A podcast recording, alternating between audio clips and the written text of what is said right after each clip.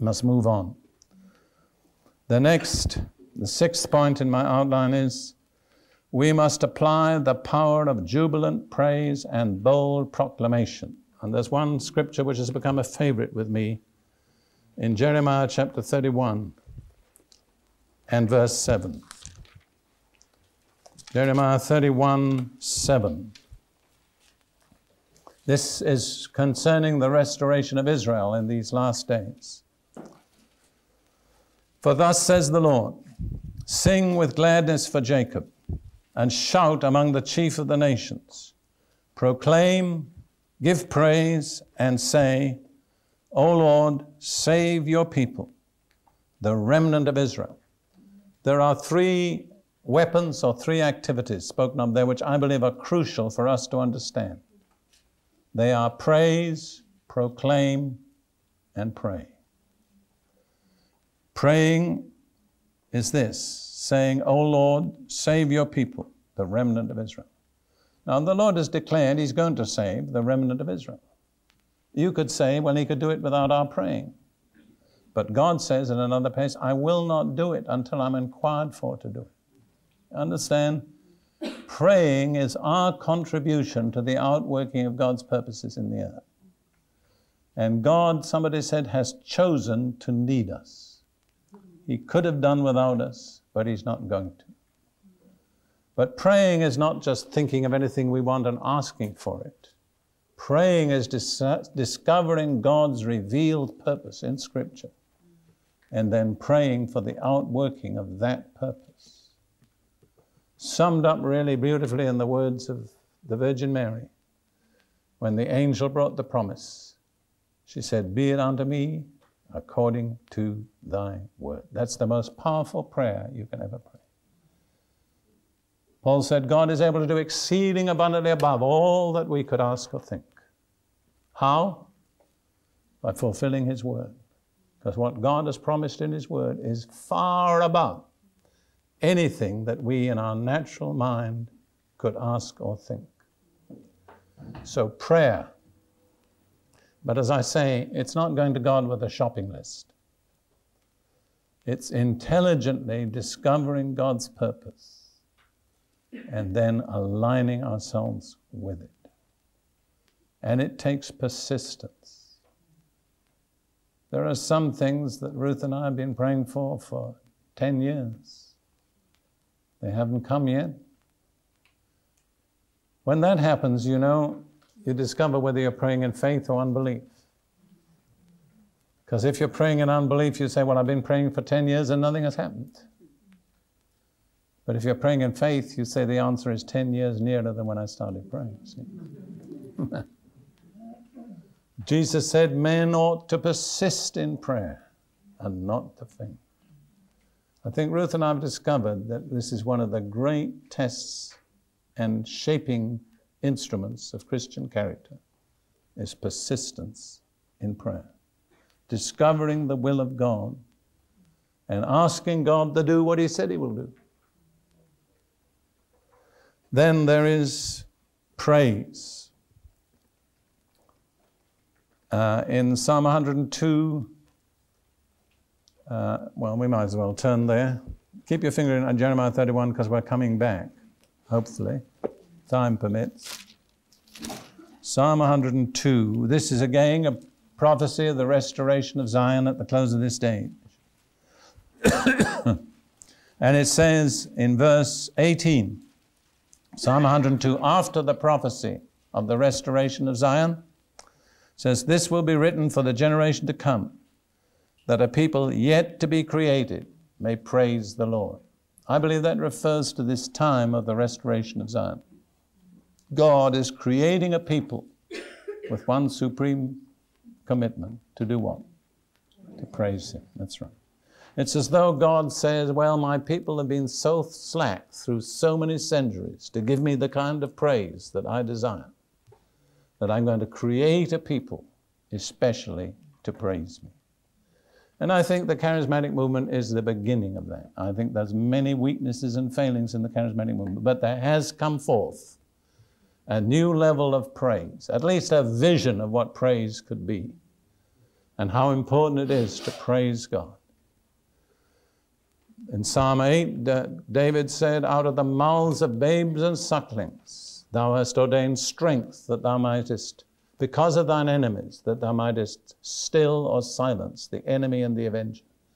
And when Jesus quoted that in Matthew 21, verse 9, he changed the words, Thou hast ordained strength, to Thou hast perfected praise.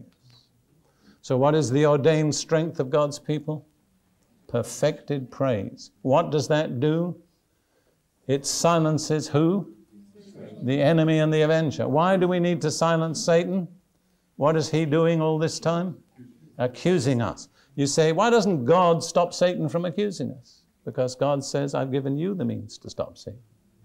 If you learn to praise me the way I want to be praised, it'll silence Satan. I was preaching in Lausanne with, an, with a French interpreter some years back, and I quoted this, and I, it was quoted in French, and I understand French, and I was gripped by the phrase. It says, Praise imposes silence on the enemy and the avenger. What a wonderful revelation that we can impose silence on Satan. We can say to him, Shut up. Isn't that marvelous? What do we do that? How do we do that? By praise. See, if God's people would take the time and learn to praise Him and spend hours in praising Him with pure hearts and honest motives, not trying to twist God's arm, but praising Him because He's worthy of praise the whole atmosphere around would change. People's hearts would be open. The dark powers that have bound men and women will be shaken and driven out. I tell you, we've only just on the fringe of a mighty ocean, which is the power of praise. And then, going back to Jeremiah 37, proclamation. This is something that God has begun to quicken for Ruth and me in the last few years in a new measure. You see, proclaiming is actually the activity of a herald.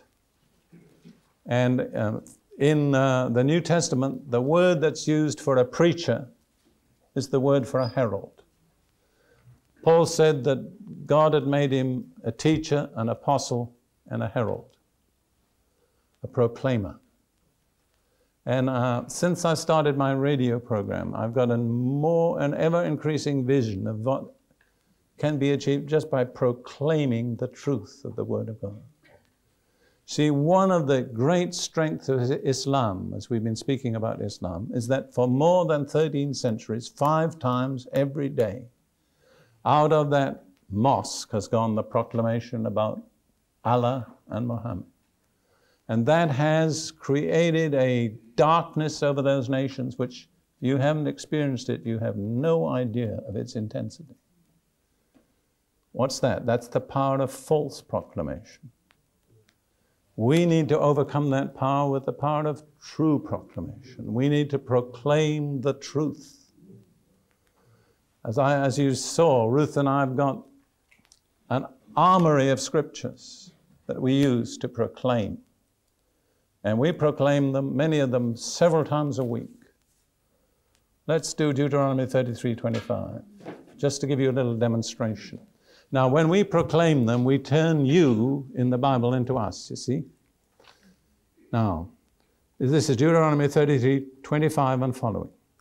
The bolts of our gates will be iron and bronze, and our strength will equal our days.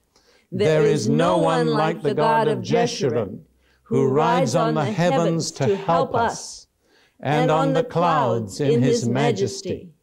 The eternal God is our refuge, and underneath are the everlasting arms. He will drive out our enemy before us, saying, Destroy him. Wait a minute. We'll do one more. This is very this is just one verse. This is 2 Corinthians 9, 8. It's the basis of our faith for the financial supply of our ministry. And again, we change you into us. God is able to make all grace abound toward us, that we always, having all sufficiency in all things, may abound to every good work. When you say that every day, how can you possibly fear any lack? And notice it's grace. I just want to tell you that. You don't have to earn it, you have to believe it. All right, we come to the last uh, point in requirements for the church to be victorious. Revelation 12 11. Many of you know this scripture. They, the believers on earth, overcame him. Who's him? Satan. Satan. You realize that we're in a direct conflict with Satan? Very clear. They overcame him. Nothing in between. It's person to person conflict. They overcame him by the blood of the Lamb and by the word of their testimony. And they did not love their lives to the death. That's really another example of proclamation. I teach this means that we overcome Satan when we testify personally to what the Word of God says the blood of Jesus does for us. We proclaim it. I have a sevenfold proclamation, but we don't have time for it. But when you do that, you overcome Satan. But you've got to be a certain kind of person. It says of these people, they did not love their lives to the death. What does that mean? It means this that it was more important for them to do the will of God than to stay alive. What's that? That's commitment. Satan is not afraid of uncommitted Christians. In the last resort, he can wear them down. But those who are prepared to lay down their lives rather than deny the Lord or withdraw their testimony, they are the overcomers. Amen.